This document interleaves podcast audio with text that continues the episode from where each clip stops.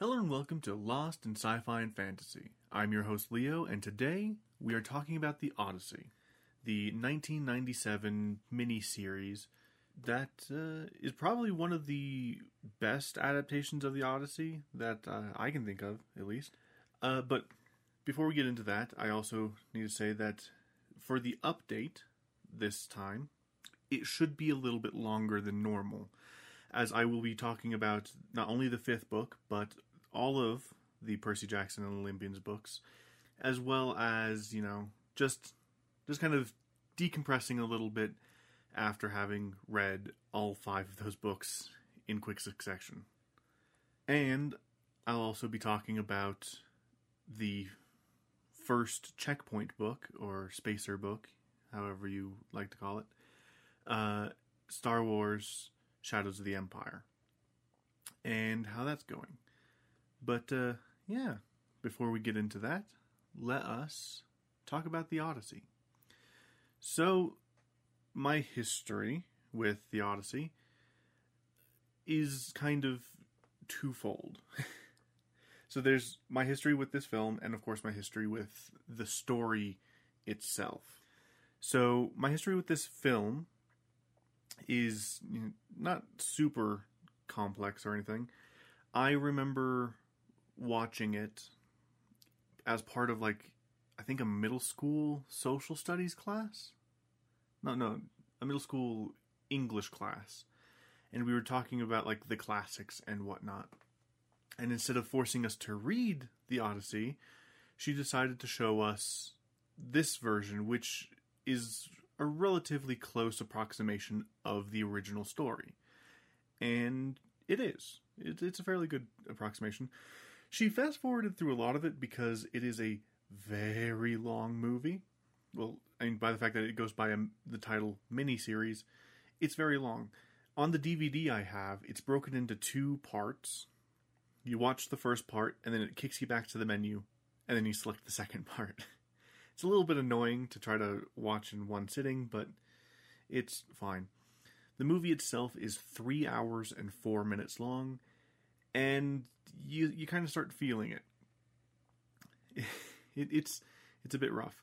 My history with the story of the Odyssey, well, of course, me watching this version a bit in an English class, you know, got my interest raised a bit. But I would say that a mixture of just my general curiosity for Greek mythology and Percy Jackson uh, and the Sea of Monsters those are two of the things that got me to actually try and read the Odyssey. So I ended up picking up a copy of it and trying to read it. And it wasn't terrible. The version that I have, so I might have said last uh, last episode that I I do have a copy of the Iliad and the Odyssey. One of them is in verse, while the other is not. So, and I think I had them uh, backwards. I thought that the Iliad was in verse and the Odyssey wasn't, but it's actually the opposite. So, the version of the Iliad that I have is a plain word translation, and and for the most part that's fine. It just means it's a little bit easier to read, and also supposedly it's a little bit more close to what you would have heard um, around a campfire or, or around a dinner fire in ancient Greece is at least what it sells itself as. But I don't. I, I'm not ancient Greek, so I wouldn't know. but I, it makes sense that they wouldn't sit there trying to put it into poetic verse. You know, it's just that someone decided to take the spoken word and turn it into verse when it was written down, and then you know it tends to be perpetuated as uh, as in verse a lot of the time. Uh, well, some uh, epic poems are kept in verse, but some aren't. Anyway, moving moving away from that, uh, my version of the Odyssey is in verse. It's a newer translation of the Odyssey.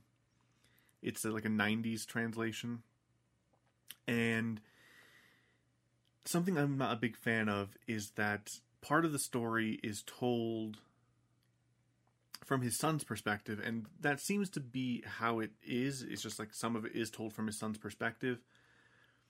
But it would seem that some of Odysseus's story is told to his son, which then just throws into question whether or not it actually happened.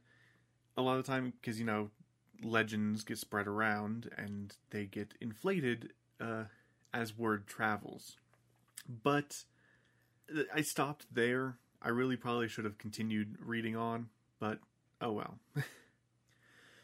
uh, this version of the Odyssey leans full in. It it's all mythology all the time. He talks to gods, he sees gods, he comes across monsters. You kind of can't tell the story of the Odyssey without actually touching mythology.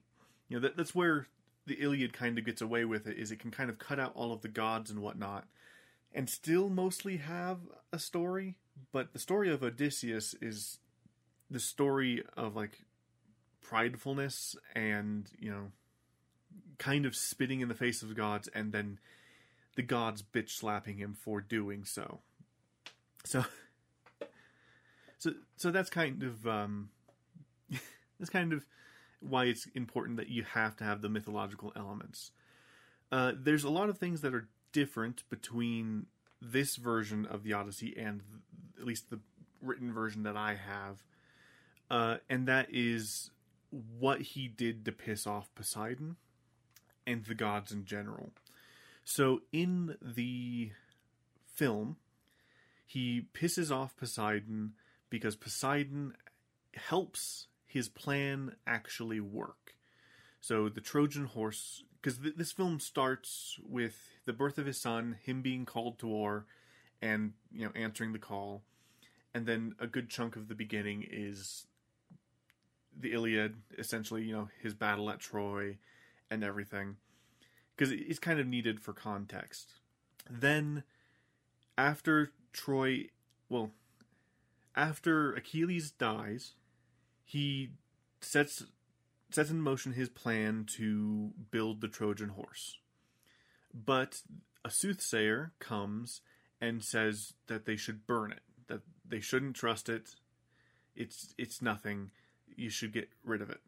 But then a sea serpent attacks the soothsayer, and one of Odysseus's men that was left behind to try to sell the story uh, is able to then convince the king to take the horse because they have angered Poseidon by not accepting the Greeks' gift.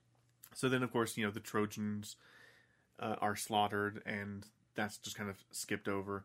But Odysseus sees it as his triumph. So he for some reason goes to the seaside and screams out over the ocean that he no longer needs the gods, that he is brilliant, he only needs himself and his mind, and whatnot. And Poseidon then immediately responds in turn, saying, Your plan would have failed without me. For your insult, I am going to make sure you never see Ithaca again. Which is later revealed to not fully be true, but yeah. In the book, it's a bit different. Now, I'm a little bit confused as to exactly what happens. One thing that I remember reading is that his men forgot to make a sacrifice to Poseidon for, you know, actually ensuring that they got there safely. You know, they didn't make a sacrifice to Poseidon when they got there, and they didn't make one when they were getting ready to leave. So he was like, "Well, fine, you won't get home." And that's, I think, one thing that they did to piss him off in the book. Another thing that they did to piss off a different god in the book uh, was they ate the sacred cattle of Apollo. So it's very likely that both Apollo and Poseidon decided, yeah, no.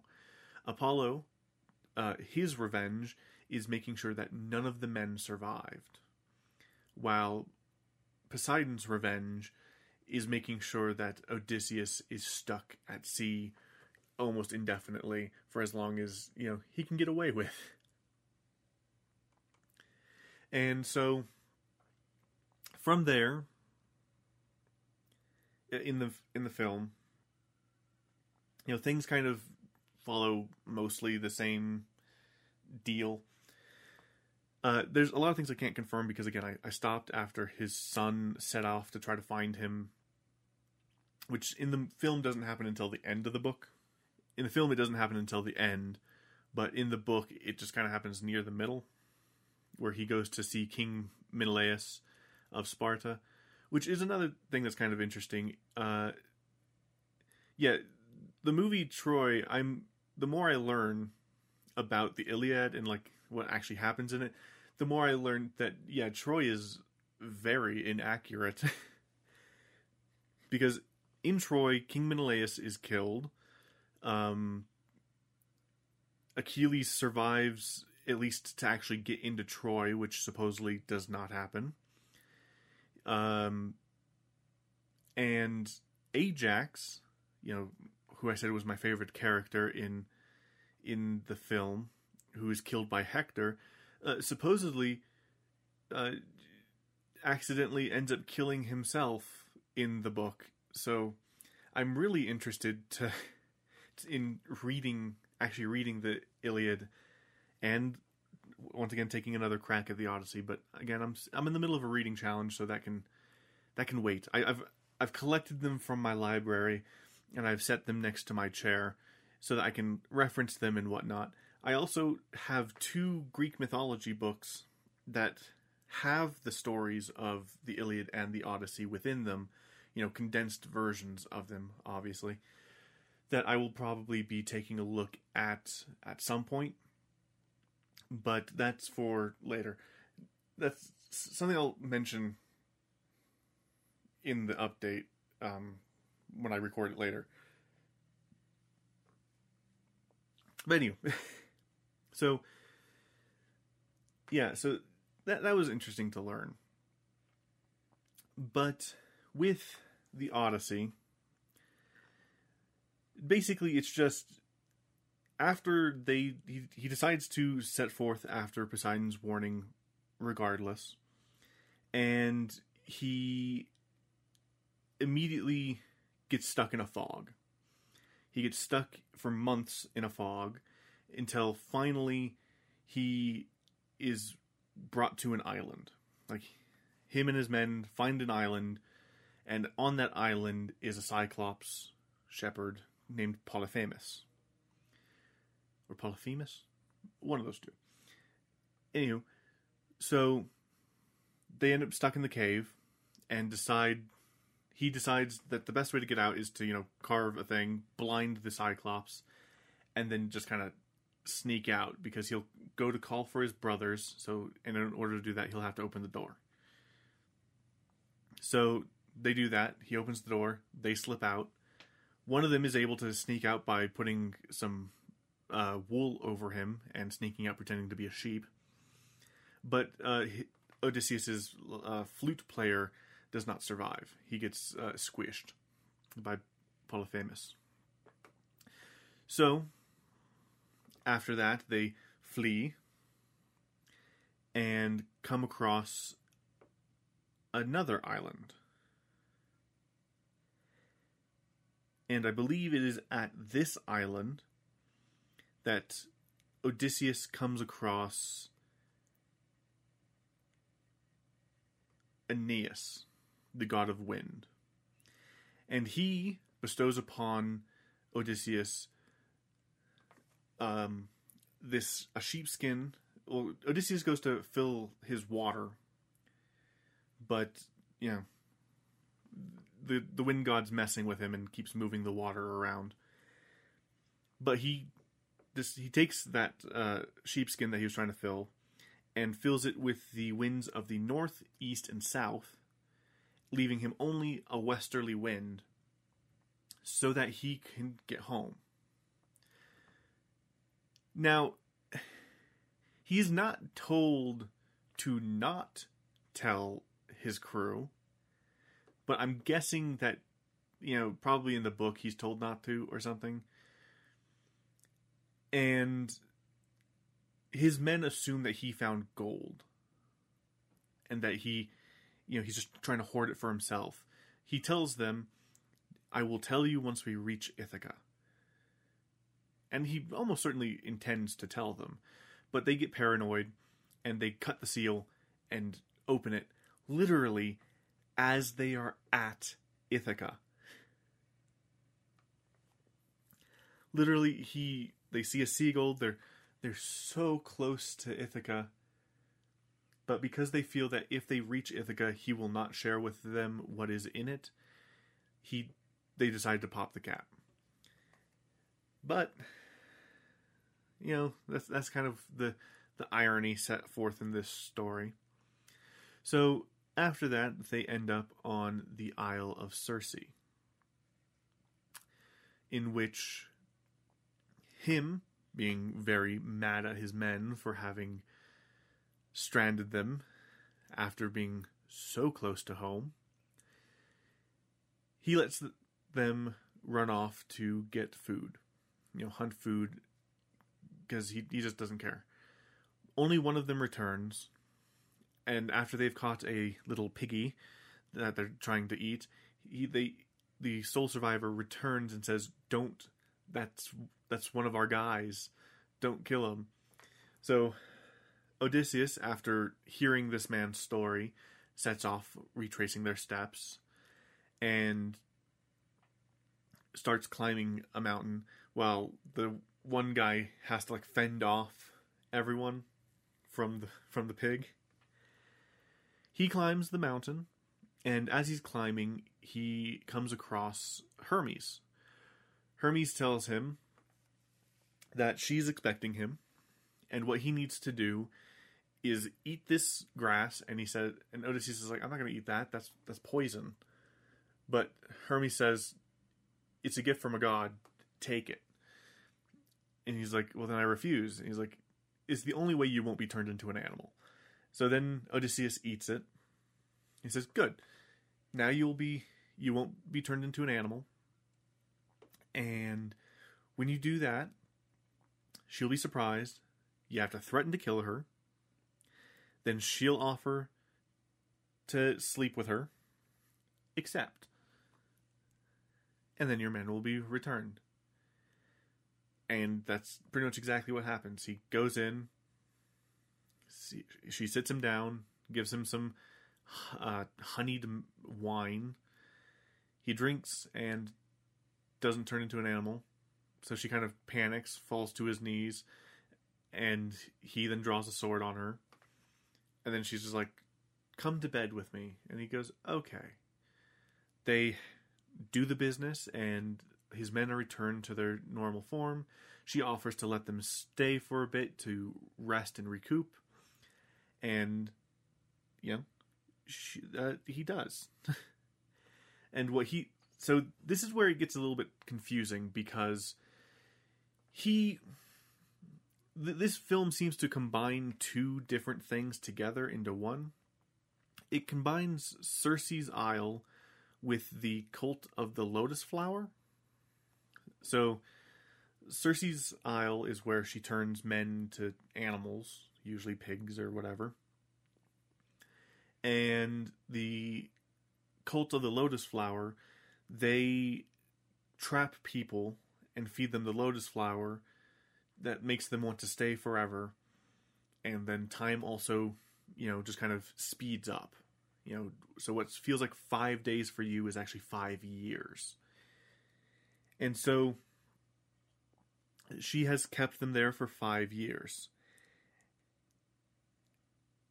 And he then turns, rushes down after he sees that his ship is buried in the sand because it has been five years.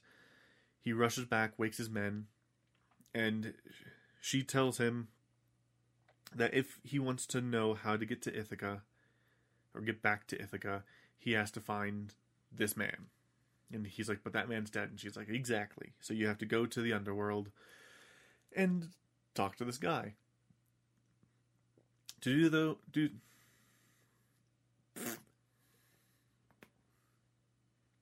to do so, you must go to the river of fire, sacrifice a a ram in it and then cross the river yourself.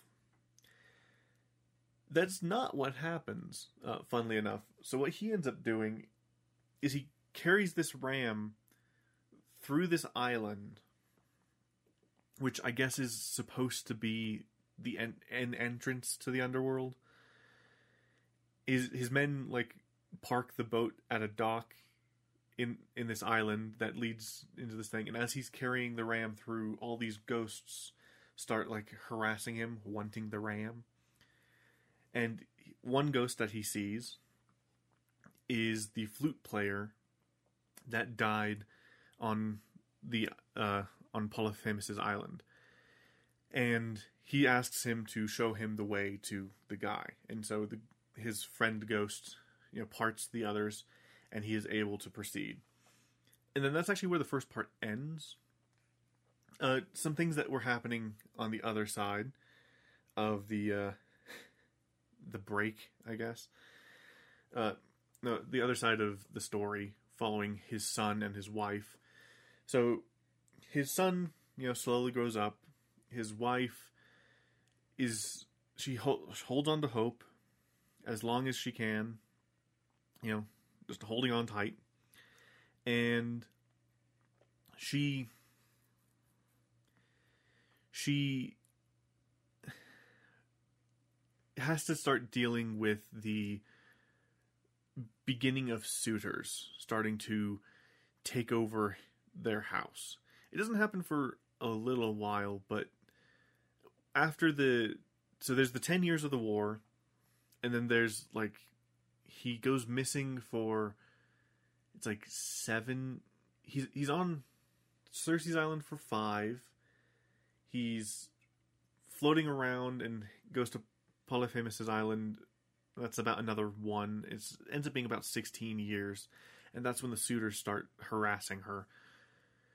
And because of their custom, because they pr- produced a gift,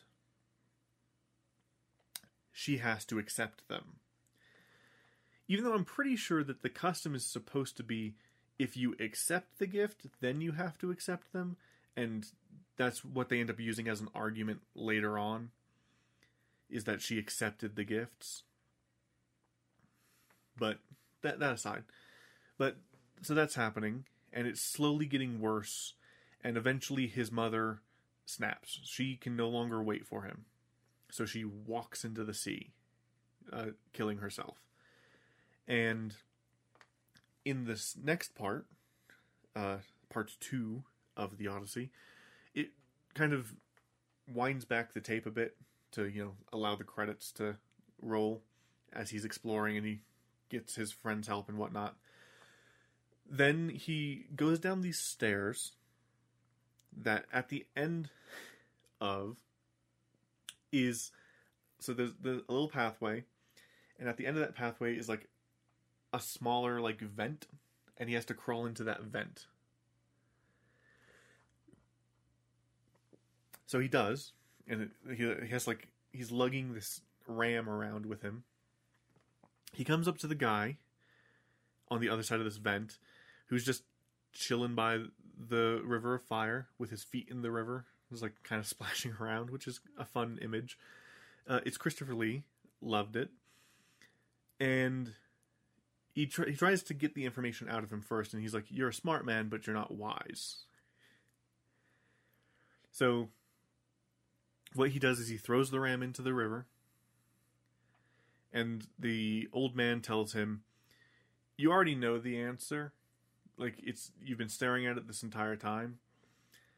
You have to look for the constellation of a hunter, Orion's belt, and you just follow its brightest star, and you will reach Ithaca." And that's pretty much it. And he's also kind of told him that he kind of told him the lesson because he's like, oh, you know, the journey is, you know, there's a reason behind it, kind of thing. You're kind of not seeing the the thing, and he also says once you reach, you know, get through, you will come across Scylla and Charybdis. On one side is Scylla, a monster that will, you know, snatch up, you know, the people off your boat, and on the other, Charybdis, a monster under Charybdis, a monster under the sea that like brings a whirlpool and whatnot. When he does reach Scylla and Charybdis, it's a bit different than described, so it ends up being like this weird cave that he has to go through, and Scylla is like on on a wall or near a wall, and like is snatching from like across the way, kind of thing. It's it's kind of weird, and Charybdis is at the end of this cave. It ends in a waterfall that goes straight into Charybdis's mouth. So yeah, you would think it, it's a different way. I mean, I could kind of envision it because normally I believe what it's supposed to be is it's a passage that you have to go through. On one side is this cliff that from you know on high this these like snake things come down and eat you. And on the other side is a whirlpool and you have to either skirt close to the cliff or s- try to like whip around the whirlpool. But you know i could be wrong. I don't know. That's just usually how it's depicted but in this uh he ends up after you know climbing to try to get away from Charybdis. Uh, Charybdis, you know, spits out after they've after she's sucked in the ocean. She spits out uh, the sea, and it knocks them off what they were holding on to. He falls into the ocean. Every one of his uh, shipmates is dead, and he then ends up on the island of. Well, it does. They don't say it in the movie, but it, it's supposed to be Ogygia. Um, where Calypso lives. She holds him there for some amount of time. It's not stated. I believe in the book it's stated that she holds him there for seven years. She's the one that takes the most t- of the ten years that he's missing. Which, yeah.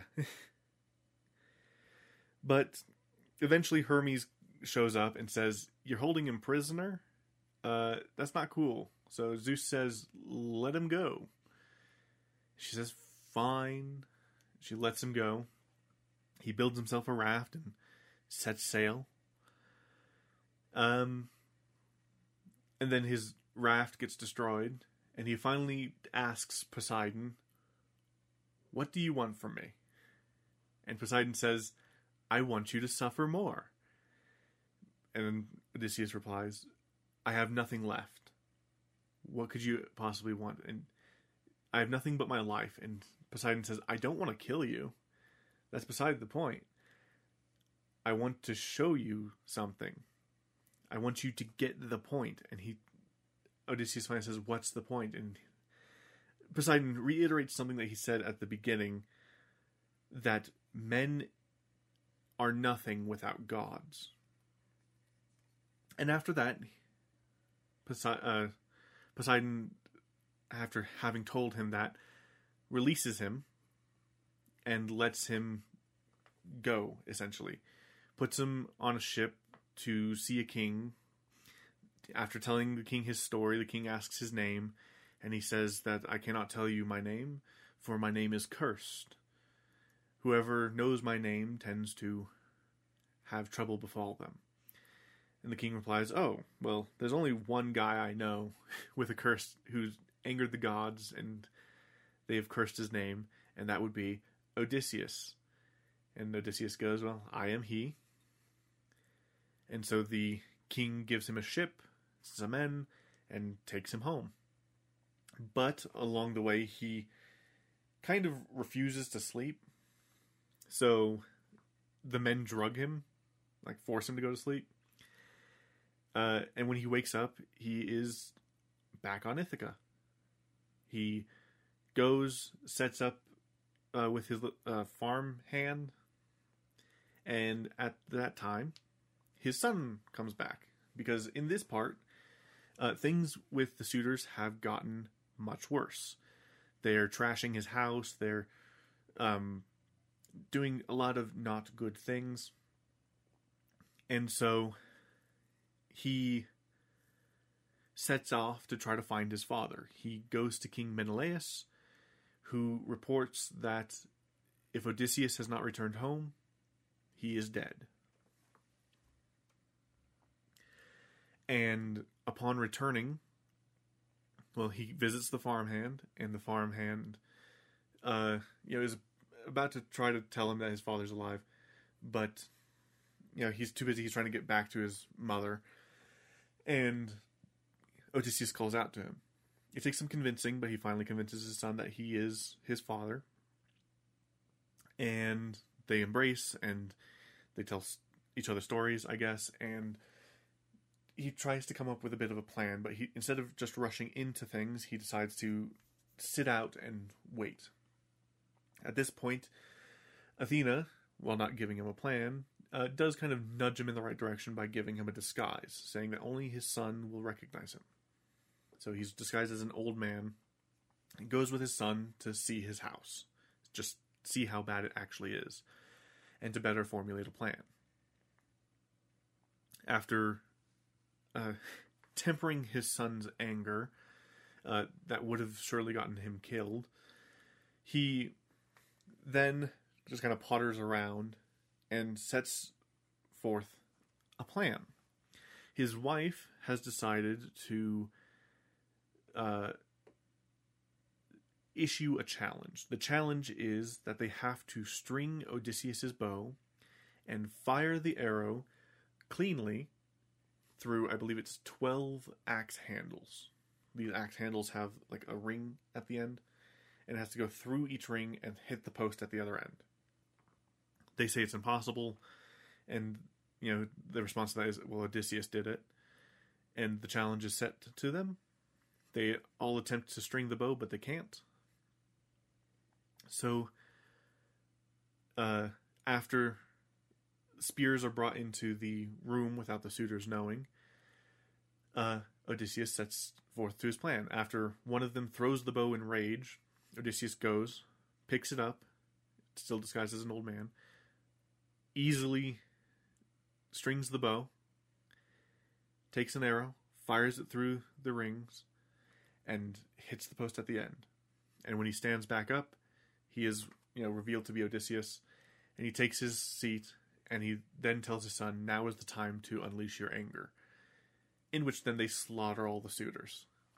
And one of the suitors, the kind of I guess, mastermind, the one that assumed that he had the most opportunity at Penelope, he decides to try to talk to him. He says, What have we done wrong? We have done, you know, this, that, and sure, we ate of your land, but that can be replaced. And Odysseus says, You tried to steal my world. A world that I built with my hands. A world that I built with my wife and you tried to steal that from me. And so he slaughters everyone. All of the suitors killed. Then, the kind of the most disappointing part, because this kind of takes away Penelope's genius. Of course, she. So, in the original, it's supposed to be that Penelope, yes, is the one to think of the plan to make them string the bow and fire it through the axe handles. But she also has one final test, and that is she has a question for him to make sure that it is him. And that question is what is our bed? Or it's it's something along those lines. It's like what is our bed or what is our bed made out of?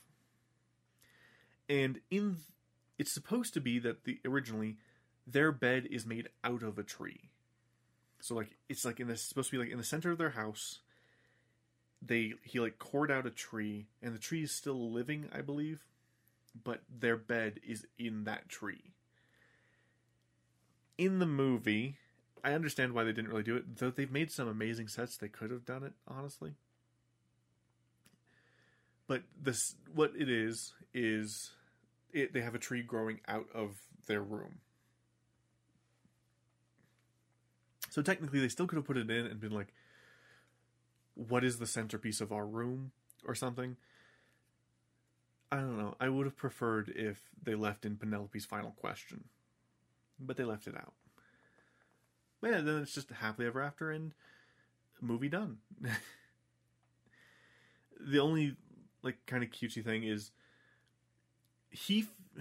Well, one annoying thing is he fears that she has not been faithful to him when he was definitely not faithful to her. He slept with both uh, Circe and Calypso. Now, in the film, Circe, it's kind of understandable. It was literally the only way to save his men. Funnily enough, uh, but Calypso, uh, not so. She was literally trying to use it to make him forget, so that he would stay with her. But yeah, she he he held her to higher standards than she had to hold him to. Um, but yeah. Anyway, so she's worried that after a total of him being away for 20 years that he might not find her attractive anymore because it's been 20 years. And he says it has been but a day. Because, you know, for him, all of that travel, all that time away doesn't matter. He's home now, which is nice. Whew.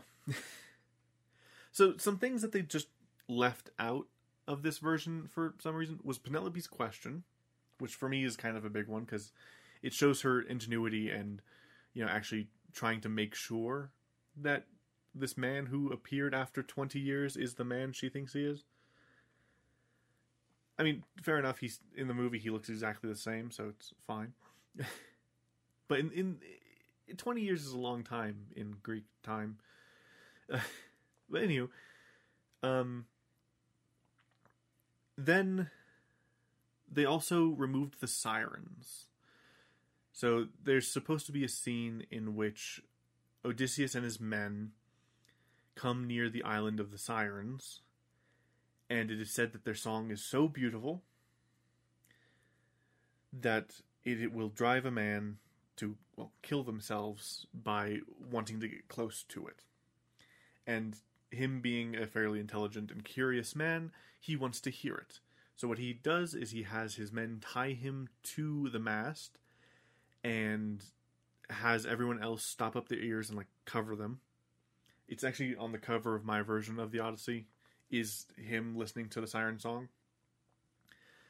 Uh, but yeah, so you know they they row through that area. He tries to struggle off of the mast, but I think I think he just is fine afterwards. Yeah, that, that's missing. Oh, all right. I'm sorry, I forgot to mention that uh, as he's leaving the underworld, he comes across his mother. And the way the underworld's depicted is weird. Like I said, it's it's kind of in a cave, and it's just fire, fire everywhere. Um, so it's depicted more like hell than anything for some reason. But meh, it's fine. uh, but yeah, he, he sees his mother. His mother tells him what has happened. You know that the suitors are trying to steal his home, and that she, while she couldn't wait for him. Uh, his wife still does. So there's that, and in this, it's also so he sets forth a promise that his wife must keep that if by the time his son has grown a beard, he still is not home, then she must remarry. And of course, when he his son returns from Sparta, he has the world's crappiest beard, but a beard nonetheless. but yeah, so overall, I really enjoy this version of the Odyssey. It it looks cheap at times because it was a, a TV miniseries, but at the same time, it's really fun. It's a fun thing to just like turn your brain off and watch. You know, just like the old Jason and the Argonauts movies and whatnot. You know, it's just one of those things. It's fun to turn your brain off and watch. Uh, it gets slow at times, and by the end, you're kind of feeling the three hours, especially when you hit the halfway point and you're like, oh god, I'm only halfway through. but yeah, but I mean, when you're actually in the finale, you you kind of get pumped up again, and you're like, yeah. So would I recommend this version? Absolutely, it's a great version. If you can track it down, you can probably find it really cheap, or you might be able to f- stream it somewhere uh, relatively easy. It's you know it's old. It's from 1997, so it's it's you know probably fairly easy to find. As for the book, uh, I mean, yeah, it sure. Reading it in verse gets a little bit annoying because it's not a consistent verse. You know, when at points it rhymes, but at points it doesn't, which is which is annoying. it it sometimes hops in and out of rhyme when it's in verse, and that gets annoying. I think it's that it's not supposed to rhyme. Maybe, but at the same time, sometimes it does. I don't know why. Anywho, with that said, I do recommend the film. It's three hours, so you know, hunker down and get ready for a long one. But otherwise, uh, enjoy it. It's fun.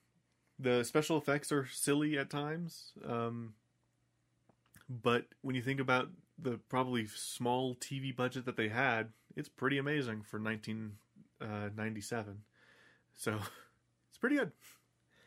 But yeah, with that said, uh, we will now move on to the update for this week, which is what's going to add extra length onto this episode. Anywho, on to the update. Okay, update time. So, let's kind of take stock of about where we are. I have now finished the first five books of the Percy Jackson saga series franchise. I don't know. Uh, and I have some thoughts.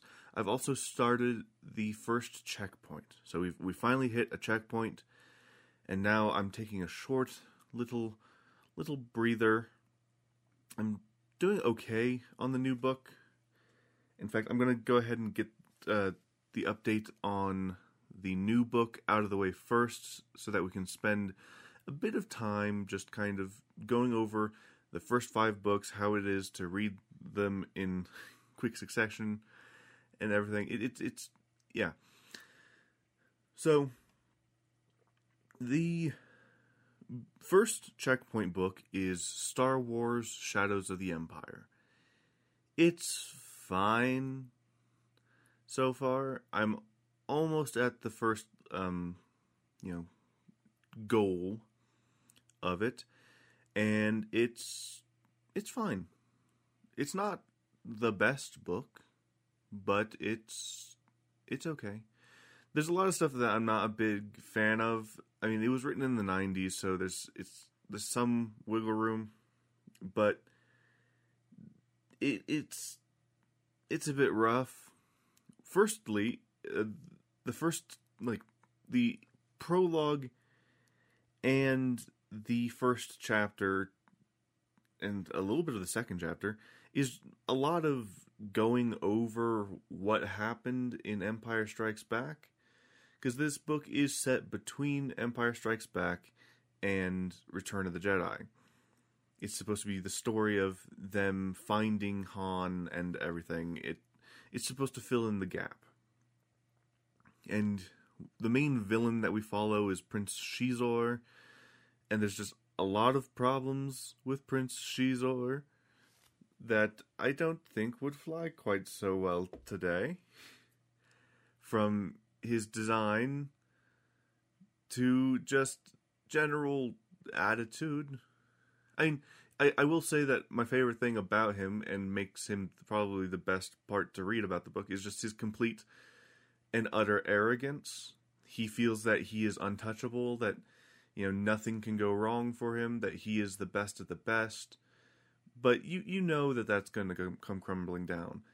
They keep laying it on a little bit thicker each time we meet him, but I, I am looking forward to him just failing a lot. he he's a character you really, really like to hate, and that that's a pretty good, uh, pretty good thing in a villain. Uh, yeah, the general misogyny just kind of hanging around the book, not great.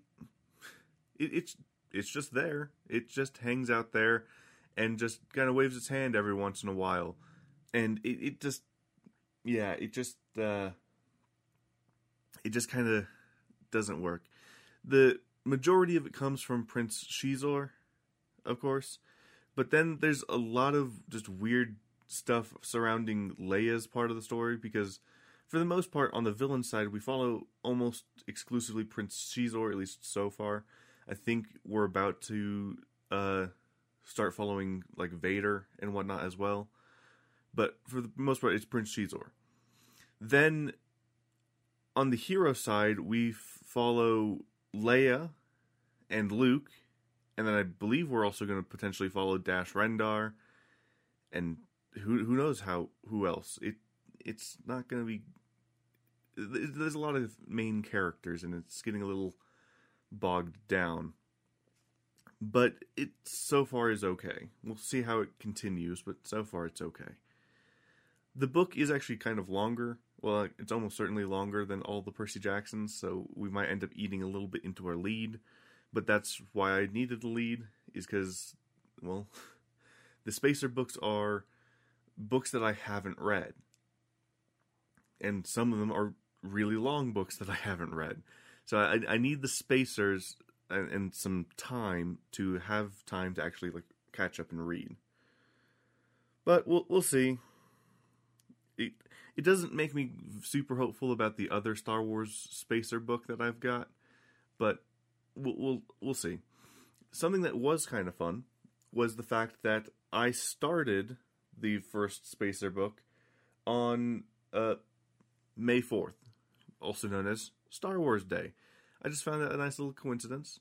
Uh, I also continued it, uh, got a good chunk in on uh, May the 5th, the kind of unofficial sequel day for Star Wars Day that people like to call Revenge of the Fifth.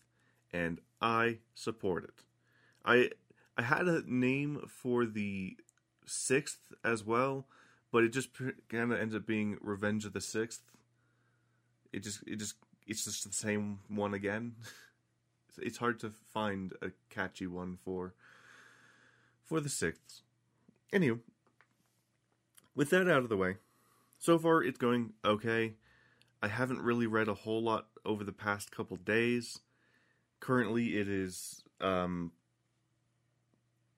well, for you guys, it's Monday or whenever you're listening to it. But for me, it's the 7th, Sunday, uh, May 7th, Sunday, at 10 in the morning. I just groggily woke up after having stayed up a little too late last night. Uh, and I'm I'm trying to rush out this update so that before there's way too much noise surrounding me because it's too nice of a day and I live too close to a public area that gets super loud super fast. So, with that said, let us move on to the rest of the update, which is going to focus primarily on the fifth book of the Percy Jackson series, as well as just kind of overall the the five books that we've read so far.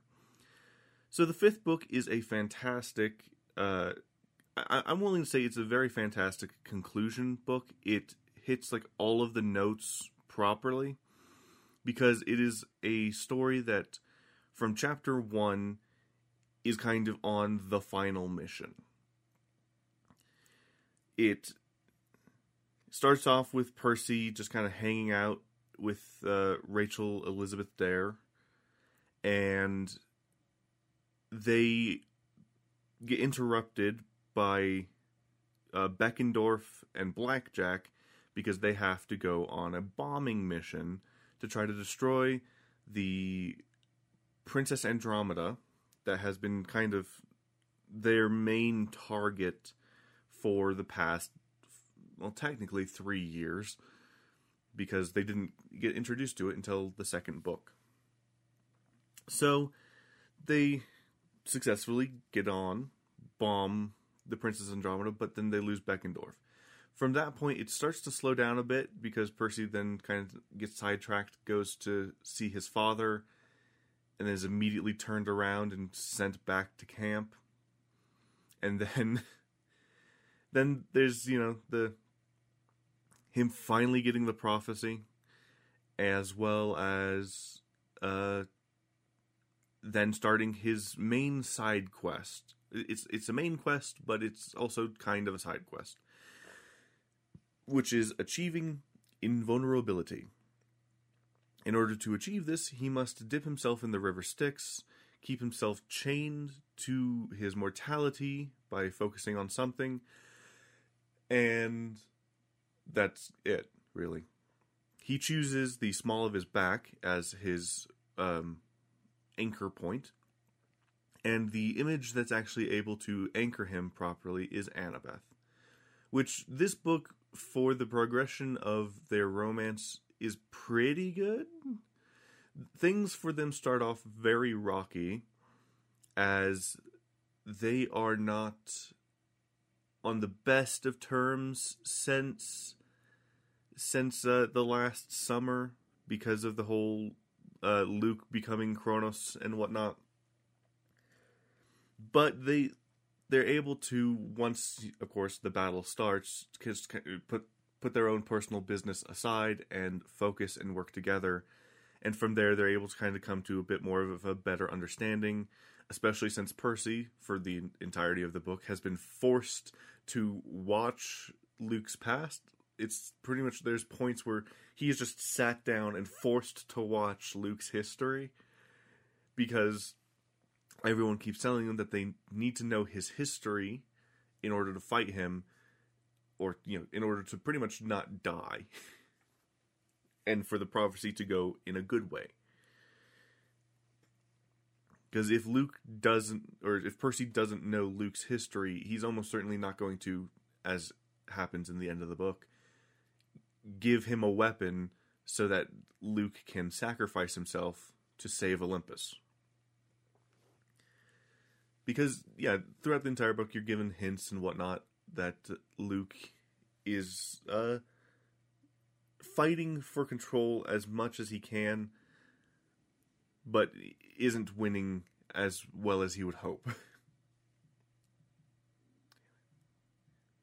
From there, the you know the, the books are good. Like it, it like I said, it's pretty much nonstop action. There's a weird sidetrack in the sidetrack in which Percy and Nico, well, Nico led Percy into the underworld, and then it was like before we you know dip you in the river Styx, let us take you to my father. He wants to talk to you.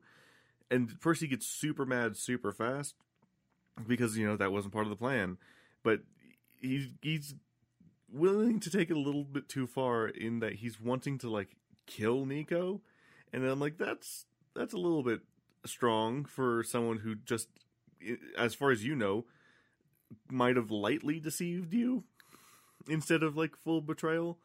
But no, he he takes his full betrayal and is like ready to murder Nico at just the drop of a hat. So yeah, that that's a bit weird and then it gets resolved later, and it's it, it's nice. It's nice to see Nico just like, as a as a good person. Uh, speaking of Nico, actually, uh, little sidetrack, but as of the fifth, I believe, I have gotten the Sun and the Star book. I've figured out where it's set, and I've placed it in the uh, the timeline of the challenge. So it is set after the Tower of Nero, the last Trial of Apollo book. So I set it on the other side of Outbound Flight, the last checkpoint book, and that is where it shall uh, be, since it's set just after the Trials of Apollo. Uh, so yeah, there's that. The other book that comes out doesn't come out until the end of the challenge anyway, so uh, it doesn't matter too much. Uh, yeah, so with that side tangent, let's kind of talk about the overall experience doing these five books in a row. The last time I did it was a slog. It hurt to do it actually. But of course, that was when I was trying to read like a full book in a day kind of thing. And it took me overall about a month to read all five books. And that was exhausting. It still is exhausting to a, a certain degree, but having the, the checkpoint book really does help alleviate the pain that that doing all five in a row can do and would definitely have problems if I had continued on with just the Percy Jackson books from this point on. So the, the Spacer books, good idea. They're they're doing their job really well, and it's it, it's made me overall a lot more positive about reading all five books in a row. It actually is not bad. The only issue that you come across is patterns. You notice the things that get reused constantly. Like for example, in the first like two to three books, sorry, the first yeah two to three books, it's constantly reminding you, hey, I'm a half blood, and whatnot. And sometimes, sometimes even in like the last book, it's going over concepts and whatnot that we've already went over. That's like the basic stuff. Like, I I don't know. It it just it hurts. But then see, hearing phrases or reading phrases that get repeated over and over again can be a little bit annoying. For example, um, the I had a feeling I wasn't going to see blank again. I had a feeling I wasn't going to do this again. Or I I laid down and immediately fell asleep. Like that that particular one actually comes up like 3 or 4 times in the last book alone, but it's a pattern that's repeated throughout all of the books. And how the hell he's just able to get to sleep immediately, I don't know. Because a lot of times, even when I'm super exhausted, it still takes me like five minutes to properly fall asleep. I wish I had the ability to just like like a light turn it off. That'd be fun. but yeah, so th- that's kind of the mild annoyances of doing this challenge is you see the the patterns repeat. And one small problem is because I'm who I am, I like I tend to get curious and start doing some research and checking some stuff and I'll look ahead and I'll find out some spoilers that will come up later that's going to kind of ruin bits of the book. But if it is anything like how I felt while rereading the Percy Jackson books, I think it'll still hit the same. Maybe not quite as hard, but it'll still hit about the same.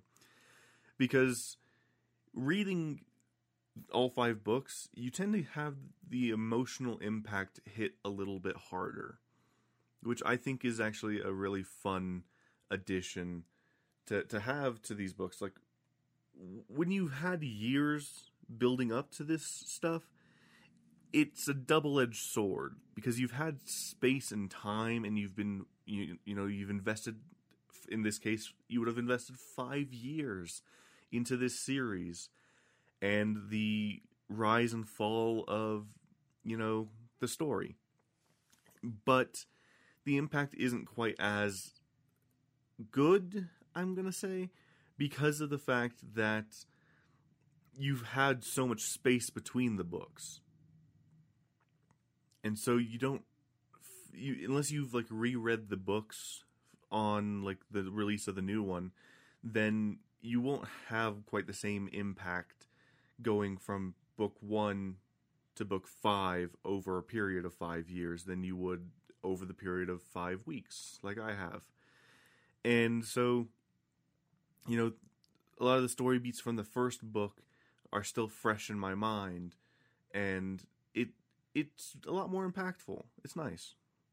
So that that's definitely a positive of doing this challenge. Besides the fact that you are t- kind of rushing your way through an entire series, it it still it still hits about right. So I'm happy about that. Uh, let's see. Is there anything else overall about the series? I mean, the minor errors you tend to notice when rereading stuff again. Um, the overall plot is good. Remembering things as you go along that you just kind of forgot about is kind of fun. Like the fact that Percy doesn't learn the whole prophecy until the end of the series, and they don't linger on it as much as I remember. I remember like him. Okay, so for some reason, my memory of the Percy Jackson series is he learns part of the prophecy in the first book, and then like at the end of one of the books, he he ends up learning the full prophecy that, and then he, he spends a long time lingering on it and whatnot, just for it to turn out, you know, that he isn't the hero in the in the prophecy. And when they say he isn't the hero in the prophecy, they mean literally the line where it says hero to to Cursed fall. He's not the hero being mentioned there. And he, he for some reason gets bummed out about that. Because he didn't interpret it correctly, I guess. I mean, he learned pretty fast that he isn't the hero of the prophecy, but he he he kind of gets bummed out, and I, I don't I don't know. It it's it's a bit silly because you'd think that it would be a relief, like oh you know I I don't have to worry too much about potentially you know dying. But what the cursed blade is is a little bit odd. The cursed blade in the prophecy is Annabeth's knife. Then the reasoning for it being called the cursed blade is a little bit weak because I, I wouldn't call it cursed. Like cursed i guess it has a double meaning kind of because cursed can be um you know that it actually has a proper curse or it's something that you look at and you're just like gross i don't this mm, super fucking awkward to have kind of thing. Um so it, it kind of works in that sense, but it just feels kind of out of nowhere when you look at it as a justification for it being the cursed blade. But it, it's overall fun. Basically, they say it's a cursed blade because Luke broke his promise to Annabeth that they would like be a family like a better family than the ones that they had left and that he would not hurt her. And by hurting her he broke the promise and it became the cursed blade. I don't know. It's like i said it's it's probably the weakest part of the last um last prophecy of the first 5 books. So yeah oh well um, but yeah, like I do like that characters are introduced before they're actually needed, which is nice. Uh, like Nico is introduced in the third book, but he's not fully needed until well, actually he he plays a pretty good role in the fourth book and the fifth book, so that's nice. Um, Beckendorf's introduced in the second book. Pretty much, you can tell that the first book was written and things were like okay, you know there's some slight hint at a potential future, but then from then on, the entire plan was probably solidified. You know, so main characters that were important had to be introduced and everything. So you had Selena Beauregard, Charles Beckendorf, uh, the Travis and Connor Stoll. They get introduced in the second book, as I believe then you could see that the plan gets a lot more solidified as to what the rest of the story is. You can definitely feel a a bit of a wall between the first book and the second book on. And that, that's cool. That's fun. Just like how um, like Thalia is introduced at the end of the second book, leading into the third book, and it just kind of chains together. Though I do feel that I still feel that with the third book, they were like, "Oh, uh, we said sixteen for this prophecy, so we need to do a book set in winter or something.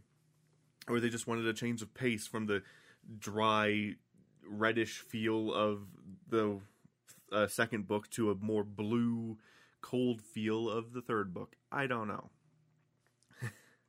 Only rick riordan knows and i can't talk to him. But um yeah. I think that that's a pretty good place to stop. I have a lot of editing to do today especially since uh, i get louder after like 11 minutes. But that, that's a i think that's a good place to stop and it's starting to get louder around uh, me so i'm just gonna go ahead and call it there. Um, with that uh, some news. Since this was the odyssey week next week is going to be parasite i finally got uh, well i'm finally able to watch it because it went on to a different streaming service so i can just go ahead and uh, uh, watch it now so that was lucky so it'll be Parasite next week, and then something else. Uh, yeah. Thank you guys so much for listening. I will talk to you guys next week. Goodbye.